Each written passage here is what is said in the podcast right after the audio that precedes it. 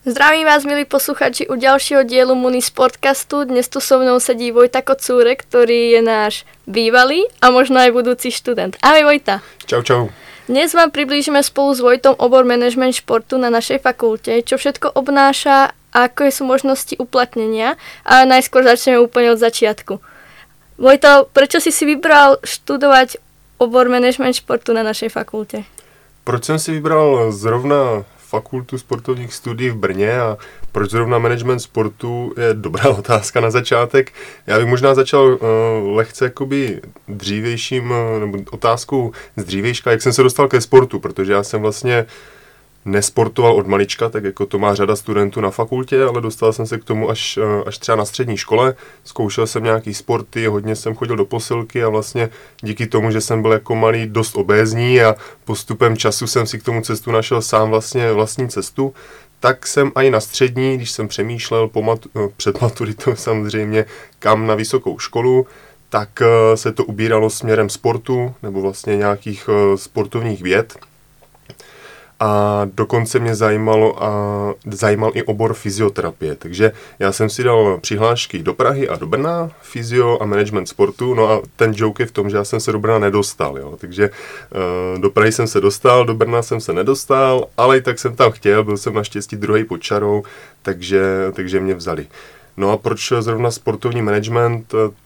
Tam bych asi odpověděl tím, že jednak je to obor, kde mám vlastně nejširší, nebo ta nabídka toho výstupu uh, byla nejširší. Mohl jsem vlastně, měl jsem znalosti jak o sportu samotným, věděl jsem o ekonomii, věděl jsem o managementu a líbilo se mi, že to je takový vlastně komplexní balíček, se kterým já pak po té škole budu moc pracovat. Tak jako hovoríš, je to velmi široký obor, každý si v něm najde něco svoje ale predtým sú ešte príjmačky. Ako si to bral ty celý ten príjmací proces? Bolo to jednoduché, bolo to zložité pre teba? Alebo aké si mal očekávania, keď si išiel na tie príjmačky? Hm, přijímačky, přijímačky jsou pro mě něco, co uh, nemám úplně rád a moc, se na to ne, moc jsem se na to nepřipravoval, takhle bych to řekl. A mě v té době zachránilo to, že ještě byly uh, TSP testy, takže vlastně ten všeobecný přehled, který já jsem poměrně uh, měl dobře najetý z, mat, z maturity, takže 80, 85% měl měl za důsledek to, že jsem se dostal, protože kdyby bylo jenom na jacíku nebo uh, tam té praktické zkoušce z basketbalu, tak si myslím, že bych druhý pod čarou nebyl a bylo by to daleko horší. no, tak ty testy jsou není úplně nejjednodušší, keď teda nevíš pravdě, čo tam je, je to o tom všeobecnom predpoklade a plus do toho aj nějaké ty talentovky. Ak sa nemýlim, na managemente športu jsou, alebo nie? Talentovky tam nejsou. Nevím, musím se přiznat, že nevím, jak je to teďka, ale když jsem se hlásil já, tak byli TSPčka, Jacík a basketbal. No, tak Jacík dá celkom dosť zabrať aj na fyzioterapeutom, takže určite sa na to kondične pripravte, ak plánujete ísť na management športu alebo na akýkoľvek predmet, teda obor na našej fakulte. No a teraz môžeme ísť k tomu štúdiu. Aký si bol ty študent? Flákač, alebo samý Ačkar, nejaký priemer, alebo já bych řekl, že jsem nebyl ani flákač, ani šprt. Eh, já jsem si vždycky vybíral eh, eh, předměty, které mě zaujaly, když bych to tak řekl.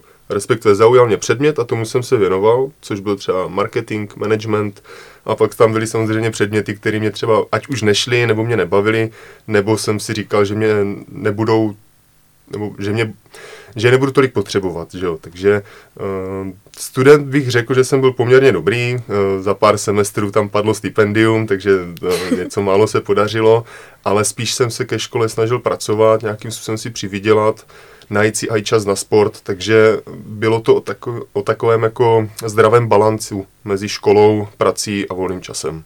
Mm, OK, to je důležité.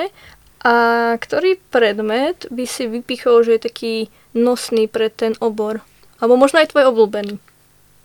Tak eh, nevím, jestli jsem úplně v pozici, kdy bych mohl říkat, eh, který předmět je nosný, ale, nebo jakoby ten nejdůležitější. Můžu říct, že z vlastní zkušeností mě, mě nejvíc bavil marketing, eh, ten vlastně vyučoval doktor Racek u nás na fakultě, no a tím, že vlastně obor management sportu je i na fakultě ekonomické, vlastně je to propojeno, jsou tam nějaké předměty, tak eh, i tam byly jakože dobrý, dobrý a hlavně užitečný předměty. Sice to byly spíš takové základy, které dali vlastně ten stavební kámen tomu, aby se tomu člověk mohl později věnovat, ale i a teď, když to stáhnu na ten marketing, tak mít marketing na sportovce a mít marketing na ekonomce vlastně dávalo dohromady strašně velký smysl, protože jsem viděl jak tu teoretickou část, tak tu aplikaci ve sportu. Takže za mě, za mě tohle. O, presne tak. Je to veľké prepojenie dvoch obrovských témat a som rada, že sa to vlastne na našej fakulte tak prepája s inými odbormi, lebo je to dôležité. A teda spomenuli sme aj nejakých vyučujúcich a ja si myslím, že na našej fakulte je hodne také priateľské prostredie, či už medzi študentami, ale aj vyučujúcimi. Ktorý bol ten tvoj najväčší, najobľúbenejší favorit medzi učiteľmi? to, je, to je zajímavá otázka. Jakoby řekl bych, že jsem měl dobrý vztah s většinou vyučujících, ať už to byl například zmíněný doktor Racek, který pak později o něm se ještě určitě budeme eh, zmiňovat, protože ehm, dostal mě eh, k tomu, co dělám teďka, takže za tomu už teďka předem velké díky, ale pak to byli lidé jako Aram Kyselica nebo eh, především paní profesorka Válková. Super, děkujeme za postrehy, takže doufám, že aj s týmito vyučujúcimi sa stretnú aj naši študenti, alebo teda naši uchádzači. A môžeme prejsť pomaly ku skúškam, ktorá ti robila najväčší problém. No, co se týče zkoušek, tak uh, jestli si dobře pamatuju, tak se mě jenom jednou stalo, že jsem neprošel na první pokus. A je takový vtipný, že to nebylo ani účetnictví, co bylo jako na ekonomce dost obtížný předmět, nebyl to ani marketing, management, byla to filozofie, jo, takže já jsem měl na první pokus filozofie F, když jsem si říkal, jako, že to prostě se učit nebudu, že to je zbytečný. No a pak jsem zjistil, že to jako si budu muset přečíst, že jako prostě bez té znalosti to nedostanu, no tak, tak jsem si to přečet a na druhý pokus Ačko, tak eh, FA bylo dobrý, tak, tak to je, příjemný. To je příjemný, velmi. a dobre, to jsme si hovorili teda o nějakom zážitku mezi F a A prostě z predmetu filozofie. A čo je taký tvoj najväčší zážitok alebo taká spomienka na fakultu splnených snov? Já mám s fakultou vlastně spojeny zážitky 2 plus 1, bych tak jako řekl. Uh, začal bych od toho nejstaršího, což bylo, když jsme v rámci praxe spolupracovali s extraligovým klubem HC Oceláři Třinec a musím říct, že to bylo skvělý. Bylo to skvělý, jednak jsme uh, takhle, ten, ta spolupráce s nimi byla v rámci projektu, kde my jsme vytvářeli marketingovou komunikaci, marketingovou kampaň v rámci nějakého výročí klubu. A musím říct, že tohle, tohle ve mně probudilo hodně zájem o marketing a zároveň to ve mně pro, probudilo jakousi kreativitu, jo? že najednou přemýšlíš o těch tématech úplně jinak, někdo tě posadí ke konkrétnímu sportu, ke konkrétnímu týmu a myslí prostě, přemýšlej, vymýšlej, takže tohle byla skvělá zkušenost.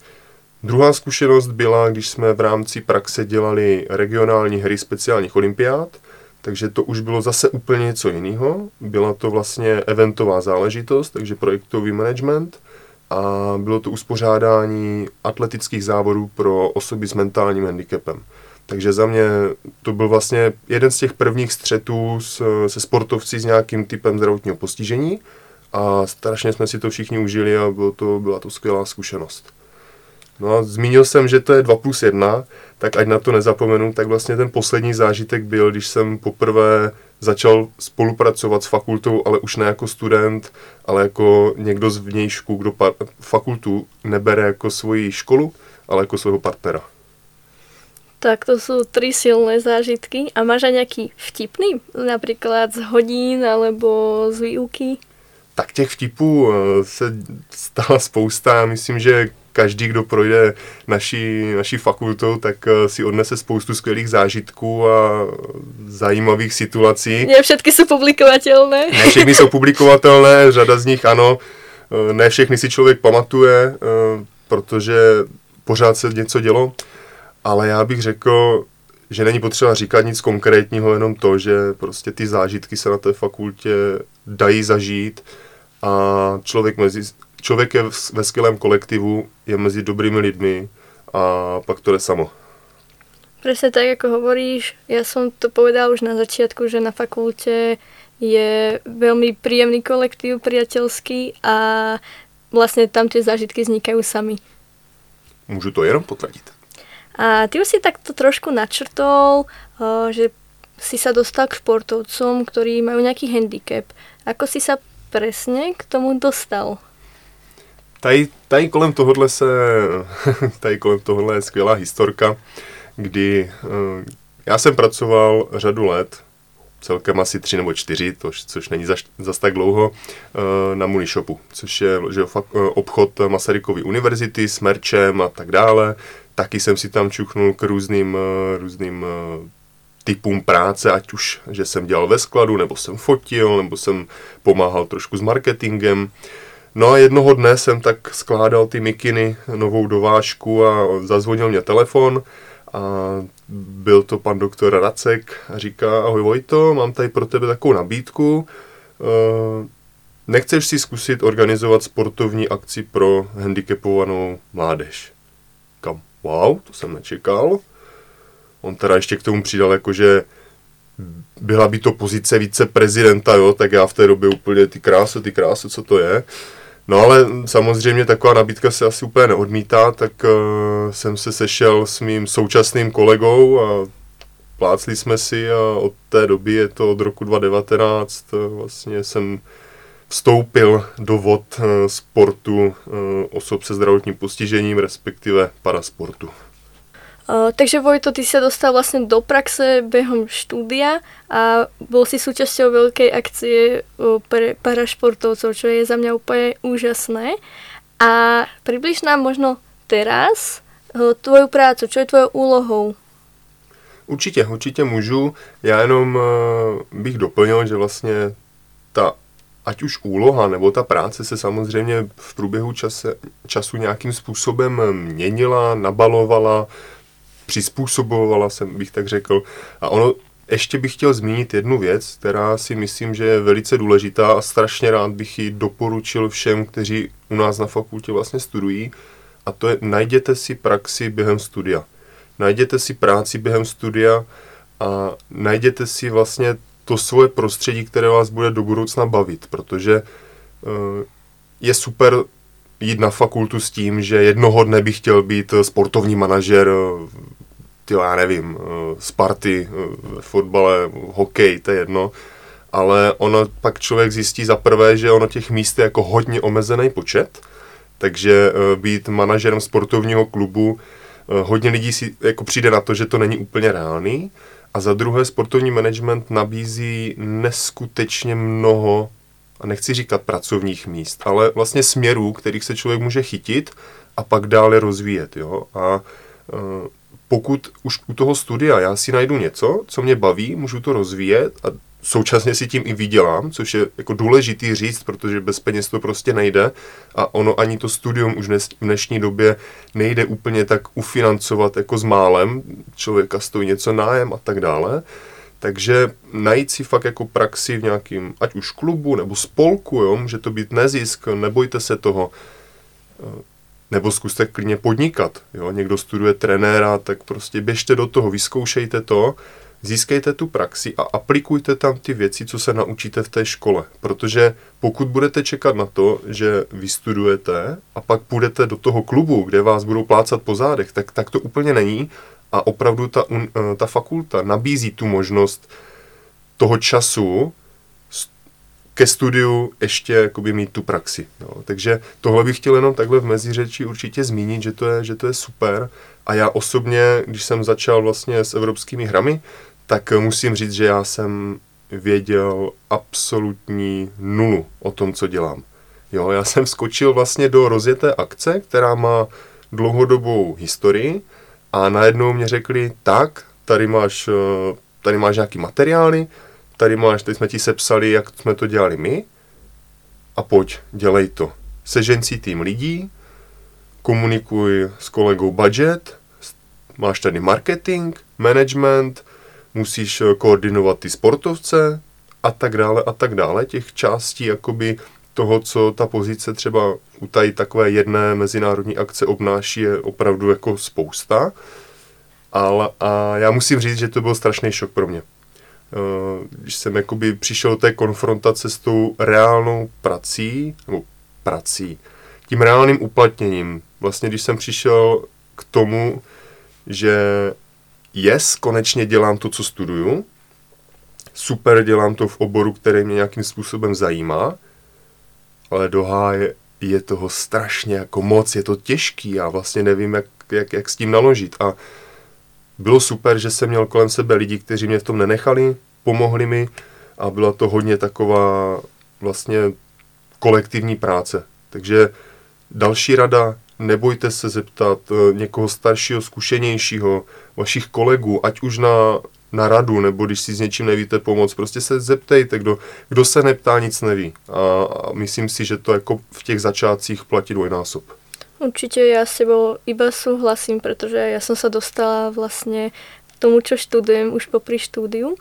A ja som sa ťa chcela spýtať, o, mali ste v obore management športu zabezpečené nejaké praxe v, praxe v rámci štúdia, alebo ste si museli nájsť niečo sami? U nás to bylo tím způsobem, že jsme si praxi hledali sami a pak jsme vlastně přišli už s vyplněným, jak to říct, nějakým... Papírem, tak, smlouvou a vlastne tak to fungovalo, že vlastne ste nemali nejaké zariadenia, ale museli ste si niečo nájsť. Yes, yes, yes, ale to v rámci, to bol v rámci oboru, v rámci predmetu, že ste ich museli mať povinné, ak sa nemýlim. Měli jsme předmět praxe uh-huh. a bylo na nás, jak tu praxi vlastně zmanežujeme. Jak, eh, jestli si ji najdeme tam nebo tam. Eh, byly dany nějaké parametry, třeba nějaká hodinová, jakoby, eh, kolik, kolik hodin musíme strávit tou praxí a tak dále ale nebylo nám jakoby řečeno, běžte dělat tam to a to. Pokud jsme nevěděli, tak jsme se mohli zeptat, hele, nebylo by tady někde praxe, prosím, pomožte nám, ale samozřejmě řada z nás už třeba, ať už sportovala v nějakém sportovním klubu, anebo jako já jsem se třeba dostal ke sportovní akci, tak eh, toho, jsme toho samozřejmě využili a tu praxi jsme si splnili třeba v rámci naší práce. No, určitě, já si myslím, že v rámci oborov, jako je OKT, management športu, výživa, že sa to dá medzi viacerými klubmi alebo viacerými organizáciami, že možno to je trošku rozdiel medzi nami a medzi ostatnými obormi a fyzioterapiou, ktorí musia, majú nejaký, nejaké zariadenia, do ktorých máme vlastne fakulta, s ktorými má zmluvu. A to je super, že si si vlastne mohol vybrať, čo ťa baví, kde ťa to ťahá a vlastne tak sa rozvíjať. Ale ty si spomenul, že vlastne je super mať prax aj mimo tú školu že vlastne sa rozvíjaš v tom, čo ty máš rád. Na, vlastne to bolo pre teba aj tento turnaj, alebo teda táto veľká akcia, čo, ktorá ti prišla práve zo školy, ak sa nemýlim. Přišla a nepřišla. Bylo to vlastně takové jako... Spontánne? Z mé strany to bylo určitě spontánní. A jestli to bylo od doktora Radska cílený nebo spontánní, to, to nevím, ale, ale jsem moc rád za to, že vlastně, když k němu přišla nějaká takováhle vlastně nabídka, nebo jak to říct, tak eh, opravdu byl schopný v nás poznat to, jestli se hodíme na tady tenhle sport, nebo na tady tuhle práci, nebo prostě to, co v nás je a pomoct nám vlastně uchytit se v tom, tomto směru. Takže za to velký díky. No. Určite. Ja si inak ešte myslím, že je super nájsť si prá- prácu, prax, aj dobrovoľnú počas štúdia, pretože aj keď spravíš chybu, tak stále si študent, ale keď tú školu skončíš, tak už máš nejaké tie skúsenosti, na ktoré vieš navezovať. Vieš si to dať kľudne do toho životopisu, že praxoval som tam a tam a už aj ten zamestnávateľ neskôr sa pozera na to, čo si ty robil popri tom štúdiu. Možno, ako to, ako, ako to ty vnímaš?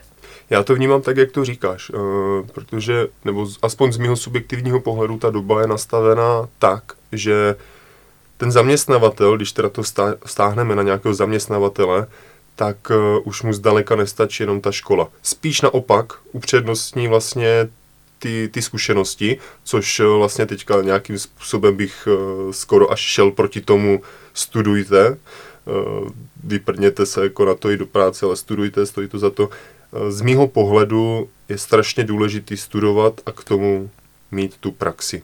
Protože ta teoretická část a ta praktická část, obě jsou nenahraditelné. A v momentě, kdy to člověk spojí, tak dokáže aplikovat teorii na praxi a samozřejmě nikdy neaplikujeme 100%, eh, nikdy nepoužijeme 100% z té teorie, ale člověk najednou může přijít na to, že jsou okamžiky v životě, kdyby si ani nemyslel, že šáhne do té paměti a vytáhne něco, co se na té škole učil a ví to. Já, já třeba zmíním, ať už to byla ta filozofie, jo, tak je to úplně příklad, úplně mimo teďka na, náš rozhovor vlastně, ale uh, sestra studuje, uh, studovala, nebo chtěla maturovat z psychologie a měla tam vlastně i otázky na filozofii. A já jsem si vlastně po čtyřech letech najednou začal vybavovat, hele, ale tohle jsem taky jakoby věděl, jo, a najednou jsem byl schopný si s ní o tom popovídat. A to jsou, to jsou takové naprosté drobnosti, co člověk díky tomu studiu jakoby získá, jo, protože studium člověk absolvuje proto, aby byl vzdělaný, aby měl nějaký přehled, aby, aby dokázal, že, že něco jakoby ví. A podle mě skvělý, když člověk není jenom stoprocentně zaměřený na to, co dělá, ale ví i jakoby, co se děje kolem něj. Jo? Takže uh, za mě osobně studium, praxe dohromady dává největší smysl. Určite ja iba môžem potvrdiť zo vlastnej skúsenosti a si myslím, že aj naša fakulta je plná príležitostí, ale tie príležitosti na nás číhajú aj za jej bránami a je to len o tom, že či chceš alebo nechceš. Prostě kdo hledá cestu, tak ji určitě najde. Je to tak, jakoby štěstí, štěstí eh, musíme jít naproti a kdo chce, tak, tak si jako cestu najde. Určitě. A čo si se naučil na našej fakultě, že ti to pomáhá v tvojej současné práci? Víš, ono je docela těžké vlastně takhle zpětně říct, co jsem se naučil a co mi pomáhá, protože ty nějakým způsobem, kor když jakoby už pracuješ ke škole, tak přebíráš ty věci, co se učíš a snažíš se aplikovat. Neříkám, že vždy, ale minimálně u toho, co tě zajímá. Takže já bych to vztáhnul třeba na ten management a marketing. A vlastně zpětně, dobrý, tak určitě nějaký základní znalosti z tohohle jsem použil, ale spíš jsem chtěl říct to, že vlastně už ti to pak ani nedochází, že něco z toho používáš. Víš, že získáváš nějaké znalosti a už podvědomně je vlastně s něma nějakým způsobem pracuješ. Jo, takže uh, za mě, kdybych měl zmínit nějaký konkrétní předměty, který jsem jako aplikoval v praxi, tak určitě management, uh, marketing a dokonce i vlastně něco málo o cestovním ruchu. Ale obecně bych řekl, že je to takový mix informací, který člověk vlastně pak používá a aplikuje ani o tom často neví. Je to také spontánne, že občas sa tie myšlienky v našej hlave vyroja a, a zrazu to je dobré, zrazu to zasadne do toho kontextu a funguje to. A my sme možno trošku zapo- zapomneli povedať, alebo zabudli v mojom prípade, a kde vlastne ty pôsobíš, pracuješ, lebo pomimo tento rozhovor sme sa bavili o viacerých veciach, tak povedz aj našim poslucháčom. Kdybych měl říct, kde právě působím, tak to ti řeknu úplně jednoduše, eh, těch organizací je hodně. Takže to tak jednoduchý nebude. ne, dělám si srandu, vezmeme to jednu po druhé a začal bych vlastně těmi evropskými hrami, které si už zmínila, eh, které jsem začal dělat během studia jako praxi a práci zároveň. A pořadatelem evropských her je Emilova sportovní, což je vlastně nezisková organizace, tady působící v Brně samozřejmě, jak jinak a zabývající se vlastně sportem eh, osob se zdravotním postižením. A, a to v různých směrech. Eh, Emilova sportovní se snaží primárně vytvářet sportovní příležitosti a zakládat sportovní oddíly. V tuhle chvíli my máme sportovní oddíly tři, máme jediný klub eh, mentálně postižených krasobruslařů. Já vím, že to zní na první pohled neuvěřitelně, ale jako stojí to za mě jako vidět naživo. Je to ty děcka jsou neskutečně šikovný a, a to, co dokážou, tak já se musím přiznat, že já neumím bruslit. Jo, takže uh, pak, když vás na tom ledě vlastně, a teď, jako když si z vás někdo dělá srandu a, a často si z něj v životě dělají ostatní lidi srandu, tak je to naprosto skvělý, jo, že vám no. prostě to natře někdo. No, prostě tě prevalcuje. Přesně, přesně. Takže máme uh, sportovní klub v krasobruslení, pak máme power chair hokej, což je vlastně paralelní způsob klasického florbalu, akorát tady tohle se hraje na elektrických vozících, je to vlastně pro osoby se spíš jako těžkým eh, fyzickým postižením, nebo například lidi trpící dětskou mozkovou obrnou. A třetí sport máme samozřejmě atletiku. Nemůže chybět matka všech sportů, takže máme atletický oddíl a tam už je to pro jakékoliv typy zdravotního postižení. Co se týče těch sportovních příležitostí, tak tam se snažíme pořádat sportovní akce.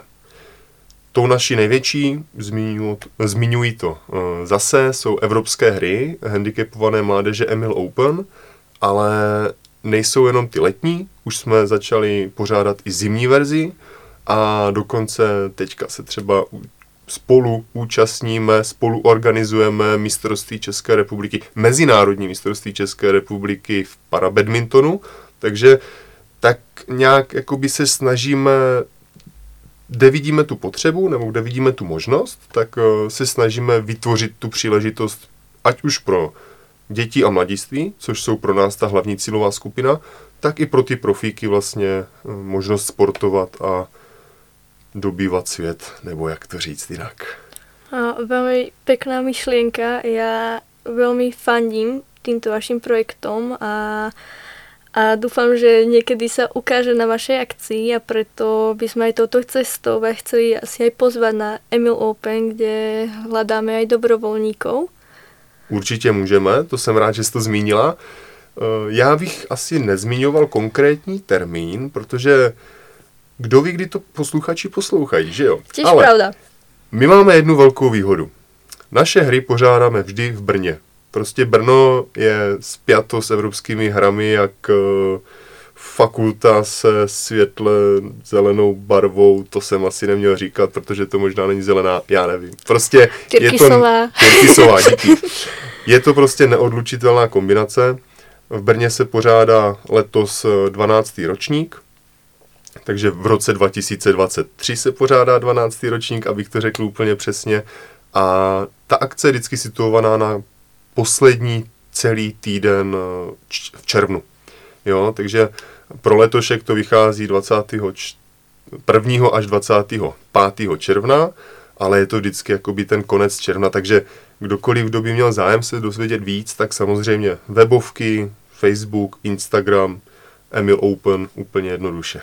Presne tak, aby ste chceli pomôcť, nájsť nových kamarátov a spoznať nových ľudí, tak určite Emil Open je tá správna cesta a nielen z Čech, ale aj z iných zemí, ak sa nemýlim. Já bych určitě, nebo takhle, jsem strašně rád za to, že si zmínila ty nové kamarády a zkušenosti, protože ono to není jenom o tom, že poznáte třeba nové kamarády v rámci Brna, jo, nebo, nebo v rámci Homoravského kraje. Ale ono můžete najít i nové kamarády, kteří senka přijedou sportovat z Islandu, jo, takže eh, jak si říkala, že ta akce je mezinárodní nebo respektive evropská, tak opravdu jezdí sem například sportovci, jak už jsem zmínil, Island, jezdí sem takový další vzdálený, tak eh, Albánie, pak samozřejmě Bulharsko, Maďarsko, Chorvatsko, Slovinsko a jejich, jejich spousta, nejvíc, nejvíc jich tady bylo 17, jestli se nepletu, takže, takže tak, no a určitě je to skvělá zkušenost, ale já si myslím, že to je hlavně zábava a člověku to přidá jako hodně rozhled.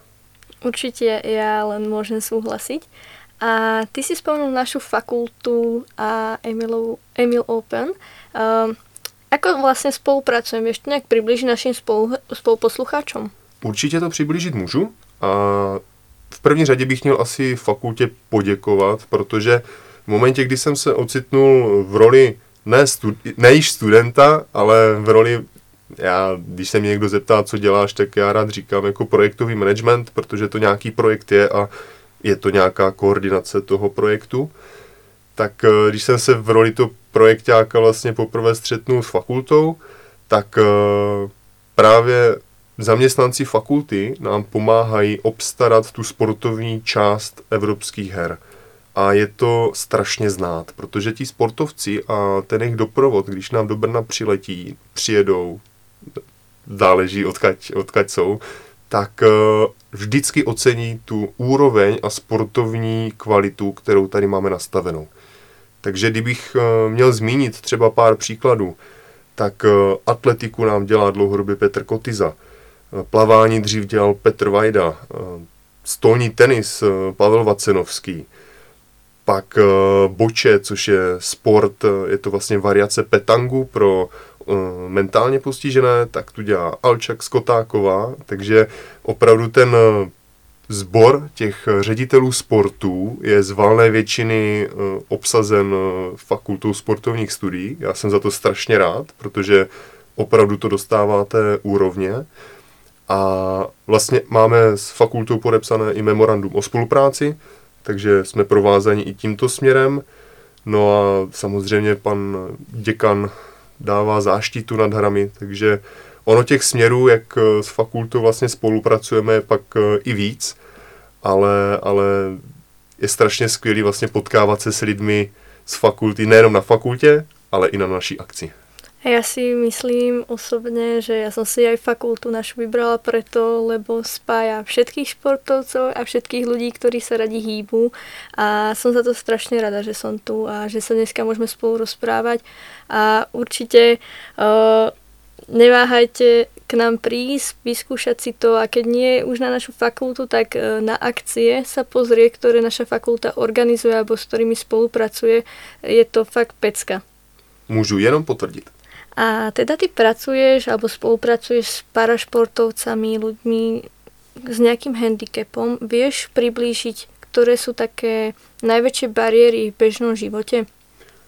Podle mě největší bariéra pro kohokoliv se zdravotním handicapem je neznalost člověka, který žádný handicap nemá. Což, což si vlastně jako málo kdo uvědomuje. Jo? Ono, pokud je někdo na vozíku, pokud má někdo uh, třeba zrako, zrakové postižení, jo? Ať, ať už je to úplná ztráta zraku nebo částečná ztráta zraku, tak uh, podle mě v 90% je ta bariéra právě ten zdravý jedinec, který nic o tom handicapu neví a nedej bože se třeba tomu borcovi na vozíku, který z hodou okolností může být eh, profesionální atlet, snaží pomoct, jo, a, a ten, ten ho nechápe, proč mu chce zezadu pomáhat jakoby do kopce, jo. Takže jsou to takové srandy. Eh, když bych to řekl víc vážně, tak eh, samozřejmě každý typ handicapu má nějaké svoje bariéry jako hodně specifické pro nás nejlíp viditelné jsou samozřejmě eh, takové ty bariéry pro vozíčkáře. Jo? Když eh, někam nemůžeš vjet eh, s vozíkem, ať už je to třeba ve městě, může to být doprava, což teda mezi náma Brno má velice dobrou jakoby bezbariérovou přepravu, ale může to být i vstup na sportoviště. Jo? Takže to je tohle u sluchového postižení tam, tam taky, jo, mm, záleží, jestli máš vlastně všechny ty místa, nebo jak to říct, jestli máš uh, podmínky? Podmínky jsou dobrá, dobrá vlastně dobré slovo, když bych to tak řekl. Teď jsem se trošku, teď jsem se trošku jakoby uh, zasekl nad svým vlastním myšlenkovým pochodem, ale uh, v jednoduchosti jsem chtěl říct to, že je strašně důležitý mít tu bariéru a mít na ní řešení. A ono to existuje. Každá, na, každou, na každou tu bariéru existuje nějaké řešení a vlastně se s ním vydáme denodenně, ať už je to třeba Brailovo písmo, jo, nebo, nebo jsou to takové ty speciální na chodnicích, že jo, pro, pro slepce ty vodící liny, o kterých málo kdo třeba ví, že tam jsou, může to být uh, zvukové hlášení, zastávky, třeba tramvaje, tak to jsou takové drobnosti, které málo kdo postřehne a ty vlastně pomáhají odstraňovat ty bariéry a žít plně běžně když bych to tak řekl. Presne ako hovoríš, ja možno čo si z bežného života tak všímam, tak uh, nepoužívate proste výťahy. Ľudia, ktorí ste proste zdraví a môžete ísť po tých schodoch, tak proste choďte, urobíte poprvé niečo pre svoje zdravie a niekomu uľahčíte život tým, že opustíte do toho výťahu. On stihne ten autobus, na ktorý sa úvodzovkách ponáhľať takisto ako my. A ďalšia vec, čo si ja fakt všímam, že niekto proste zastaví na parkovacom mieste, čo je asi, myslím, že dosť časté. Ktoré... Já bych možná jenom vysvětlil, proč vlastně ty parkovací místa pro vozičkáře jsou. Jo? Protože velmi dobrý on to, point. On to málo kdo ví. Eh, když si všimnete, tak ono je daleko širší než ty klasický. A není to o tom, že by vozičkář neuměl zaparkovat a byl by to jako vůl a bylo by to jenom proto, aby se mu tam líp zajelo, ale je to proto, že on si musí otevřít dveře v té úplné, jak to říct, v tom úplně, co největším rozsahu a musí si tam přistavit ten vozík, do kterého si sedne. A není to o tom, že on by byl vybíravý a chtěl by zastavit tam nebo tam. No, alebo najbližšie k obchodě, jako prostě Samozřejmě, tak není. pokud, pokud eh, on může zastavit eh, podélným parkováním tak, aby měl prostor pro to ty dveře otevřít a přistavit si tam ten vozík, tak je to úplně v pohodě. Jo? On, oni toho všichni schopni jsou, ale tam jde opravdu o to, že ne vždycky ty podmínky máš a za mě to je jako strašný sobectví zaparkovat na místě pro vozíčkáře, nebo strašná bezohlednost, jo? protože fakt je to jenom o tom prostoru a já sám jsem si to jakoby třeba vyzkoušel a není to žádná sranda, jakoby, jo, v tom, v tom malém prostoru si tam ten vozík hodit, takže uh, lidi buďte ohleduplní. No, presne, keď sa stavajú nejaké schodiska, alebo chodníky, väčšinou na jednej strane je super, bez bariér a na druhej strane máš strašne veľký schod a potom ľudia na vozíku musia chodiť okolo po ceste, čo je za mňa extrémne nebezpečné, takže možno aj v týchto ohľadoch o, myslieť na všetkých a tak, aby priestory vyhovali všetkým. Ja si myslím, že osobne priestory okolo našej fakulty, fakultnej nemocnice a celkovo kampusu sú poměrně dobře vybavené, bezbariérovo. A... Jsou, jsou určitě, musím tě potvrdit, protože teďka o víkendu jsme tam odehráli mezinárodní turnaj v basketbalu na vozíku a prostě ta, ta fakulta to vybavení má, má ty podmínky a jsem strašně rád, že se tam vracíme a vlastně i ten parasport tam najde to svoje místo. Takže je to, je to rozhodně skvělý. Tak a teď sa si nastavím trošku božiči mýtou. Ja mám na teba pripravené otázky a povieš, či je to buď pravda, alebo mýtus. No tak to som zvedavý, tak poďme na to. OK, tak poďme na to. Ľudia s handicapom žijú úplne iný život ako zdraví ľudia. No, tak na to bych řekl, že jo i ne, ale rozhodně je to mýtus.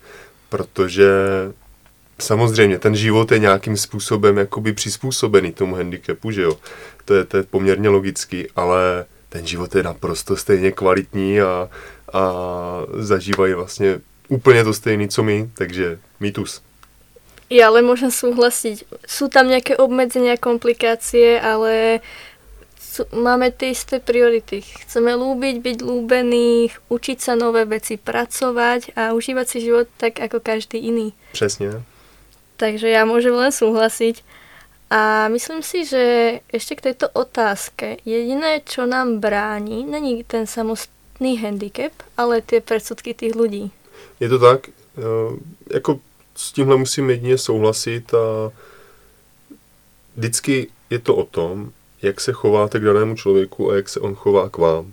Jo, takže pokud, eh, a ono, ty příklady jsou nejlepší znázorňovat na lidech na vozíku, ale pokud se já k tomu vozíčkáři budu chovat eh, se stejným respektem jako ke svému kamarádovi nebo já nevím, členovi rodiny, prostě pokud se k němu budu chovat tak, jak bych chtěl, aby on se choval ke mně, tak to bude fungovat prostě. Stačí toho člověka respektovat a, a uznávat a, a hlavně ho nelitovat.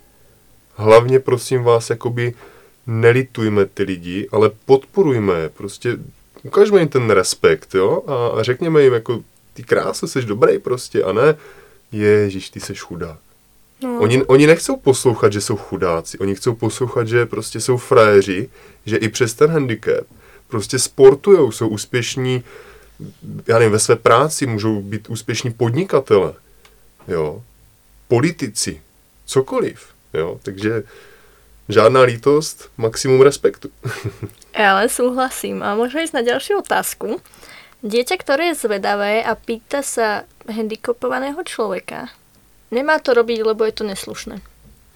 No tak eh, pokud se ho ptá, tak, nebo takhle záleží samozřejmě, Doprava. kolik je mu let, eh, tomu dítěti, jakým způsobem se ho ptá a tak dále. Ale vždycky je to podle mě o výchově. Jo? Pokud ten čo, eh, rodič by nějakým způsobem měl to dítě seznámit s tím, že se může stát, že prostě někdo má nějaký handicap, ať už vrozený nebo získaný. To je taky jakoby nějakým způsobem důležitý rozlišovat. A já si myslím, že to rozhodně problém není, protože ten člověk, to je, je to úplně stejný, jako když má někdo třeba, já nevím, jinou barvu pleti, nebo může mít baťoch, který bude nějakým způsobem zajímavý, může mít zajímavý boty, no tak prostě to dítě přijde a zeptá se logicky, že jo? A není na tom nic špatného. Dítě se chce ptát a chce získávat informace, takže mýtus. Děti jsou přirozeně zvedavé a já možno čo si všímam, tak uh, možno je to, jak si ty povedal, o tej výchove, že vlastne rodičia okriknú to dieťa a ono sa potom bojí pýtať alebo bojí sa samotného človeka a možno to skúsme pretransformovať na to, že nech sa opýta, ak to tomu človeku nevadí. Ja si myslím, že handicapovaní ľudia radi vysvetľujú občas niektorí, čo sa stalo a jak, jak s tým pracujú. A som rada, že potom aj sú niektorí rodičia uvedomili a vysvetlia to tomu dieťaťu, pretože ak to nevysvetlíme, ono to nedokáže pochopiť. Oni sa detská rozvíjajú a vlastne tým, jak im to my vysvetlíme, vieme budovať do keď vyrastú tie deti, budú viac tolerantní a budú vedieť pochopiť situácie a problémy všetkých ľudí, aj tých handicapovaných. Určitě s tím souhlasím a vlastně my můžeme kolem sebe vidět vlastně tu obrodu těch, té informovanosti, protože uh, my už jsme ta mladá generace, která vlastně s, uh, společně, ať už jsme zdraví nebo máme nějak, nějaký prostě vrozený získaný handicap, tak prostě ten čas trávíme spolu, jdeme spolu na pivo, jdeme spolu sportovat a už, už to vlastně neděláme v tom ty rozdíly. A není to jak dřív, že, že měl někdo, já nevím, mentální, dobře, tak to mentální postižení není ještě tak dobrý příklad, ale ten vozík nebo uh, zrakové postižení, takže byl prostě, že jo, speciální školy, všechno tady tohle strašně bokem od lidí, hlavně ne- neinkludovat. Ne, je to o tom prostě být s těmi lidmi v kontaktu a dělat ty prostě aktivity dohromady a co nejvíc společně. Já len souhlasím. Treba spájať Přesně. ľudí, uh, športy a vlastně šport je jeden z spôsobov, ako tých ľudí spájať. Ja iba môžem súhlasiť. Ďalšia otázka. Ak niekto, rečou, ak niekto má rečovou vadu, tak uh, je mentálně zaostalý. To je určitě blbost a myslím si, že řada z nás zná někoho, kdo ráčkuje nebo já nevím, zasekává se nebo musí mluvit před lidmi a člověk by řekl, že nemá řečovou vadu, ale má opravdu jako silnější mentální handicap, jo, takže vada řeči nebo prostě to, že člověk neumí mluvit, přesně tak, neurčuje inteligenci. Takže toto je jednoznačně mýtus. A další otázka. Každý, kdo je na vozíku, nemůže chodit. No, tak eh, to je zajímavá otázka. Na to já můžu odpovědět různými jako způsoby, protože teďka, když vezmeme jakoby pohled eh, civilního vozíku, jo, který, který slouží pro přepravu v běžném životě a sportovního vozíku, který je ten druhý, tak i v civilním vozíku může být někdo, kdo je schopný se postavit, kdo je schopný udělat pár kroků. Ale používá ten vozík primárně prostě pro, protože by neušel více jak několik desítek metrů. Jo, takže tam ještě bych možná souhlasil tady s tímhle mítem, ale pokud jste někdo viděli někdy sport e, vozíčkářů, a nevím, basket na vozíku, florbal na vozíku, cokoliv jiného, tak si všimnete, že na tom vozíku sedí stejně tak, jak vozíčkář, tak ampuťák, což teda já už mluvím trošku slangem, jo, ale prostě uh, člověk s amputovanou, no, sportovec s amputovanou končetinou a úplně stejně tak v tom vozíku může sedět zdravý hráč. A ty určitě narážíš na to, že já, já osobně hraji basket na vozíku za brněnský klub eh, SK Hobbit a jo, prostě ono, občas se může stát, že koukáte na někoho na sportovním vozíku, on si vstane a odejde, tak se nelekněte. No přesně to byla moja další otázka, že či je ta vozíčka nebo nie, takže si nám na to odpovedal, že teda nie si, ale si. Přesně tak. a teda ještě k té otázke, že naozaj existují ochorenia, kedy člověk nemůže chodit dlhodobo a například může se postavit, aby si něco vytěhl z regálu v obchode a pretože nemôže proste vykonávať dlhšiu chôdzu, tak preto vlastne má dopomoc ten vozík. Takže je to mýtus. Souhlas. A teda šport je pre každého. 100%. To je pravda, to je, to je vlastne aj naša fakulta, má toto moto, že šport je pre každého, spájame všetkých a ja si myslím, že tak to aj má byť. A já to doplním, my máme moto sport pro všechny, takže každý by měl možnost sportovat a e, existují i mota jako sport je jenom jeden, no prostě jeden sport pro všechny, takže je, je to prostě pravda, jo, ten, i, i když je nějaká ta sportovní disciplína trošku upravená, nebo jak já už jsem o tom mluvil, je paralelní, je prostě lehce upravená tomu danému handicapu, tak je to jeden sport. Takže pojďme si ho užít všichni dohromady a buďme všichni rádi za to, že ten sport máme, že se můžeme hýbat v nějaké prostě podobě, že můžeme být se svými kamarády, prostě užít si ten volej čas, anebo v tom lepším, ne, nechci říkat lepším případě, ale v tom jiném případě se tím sportem i živit. Takže Určite, ja len súhlasím a týmto by som asi uzavrela uh, našu sekciu Požiči mýtu. A posledná otázka, by, ktorá by mňa zaujímala, je v akých športoch sa môžu handicapovaní rozvíjať, súťažiť a podobne? To je zajímavá otázka, tu jsem nečekal. A vlastně těch sportů je celá řada. Když si vezmeme ty sporty, které my vydáme každý den, tak podle mě tak 90% z nich má nějakou paralelní jakoby verzi, tak jak už jsem o tom mluvil. Takže zmiňovaný basket, tak můžou hrát vozíčkáři, existuje i varianta pro mentální postižení. Samozřejmě třeba eh, se zrakovým postižením se ten basketbal jakoby nehraje, ale třeba fotbal existuje, fotbal nevidomých. Jo? A už je to zase upravený, že v tom balonu je rolnička, teď se eh, vše, všechno se to vlastně uh, řídí sluchem, jo? takže opravdu ty paralelní sporty existují, dokonce navíc existují úplně jiný sporty, jako je třeba boča. Eh, existuje boče a boča. Boče pro osoby s mentálním postižením, je to vlastně většinou venkovní sport, je to hodně podobný petangu, tam, tam opravdu se jenom slovíčkaří a jsou tam trošku jiný ty koule. A, ale boča je indoorová, je to pro osoby vlastně s tím nejtěžším eh, handicapem, většinou jakoby mozková obrna a dokonce máme paralympijského vítěze z Tokia a tam můžeme opravdu vidět, že třeba ten člověk udělá Jediný pohyb, co on udělá, tak je pohyb hlavou, na které má vlastně takové tykadílko a ťukne do té koule, ale pak, když proti tomu člověku chcete hrát, tak nemáte šanci ho porazit. On prostě opravdu tady opět potrhávám to, že jsou to frajeři, kteří ten sport dělají na neskutečné úrovni, dělají ho profesionálně, rozumí tomu a jsou prostě dobří. Klobouček dolů. A úplně posledná otázka. Co by si mali poslucháči z našeho podcastu odněst? Co by si měli odníst? Mm-hmm. Tak uh, v první řadě bych chtěl všem, kteří se rozmýšlí nad tím, jestli na fakultu jít nebo nejít, tak bych jim chtěl říct, že já jim určitě můžu doporučit studium konkrétně u mě managementu sportu a doporučil bych jim co nejdřív si během studia najít praxi, protože si myslím, že to je důležitý a, a je opravdu fajn propojit to studium s něčím praktickým, kde můžu ty teoreticky získané znalosti aplikovat.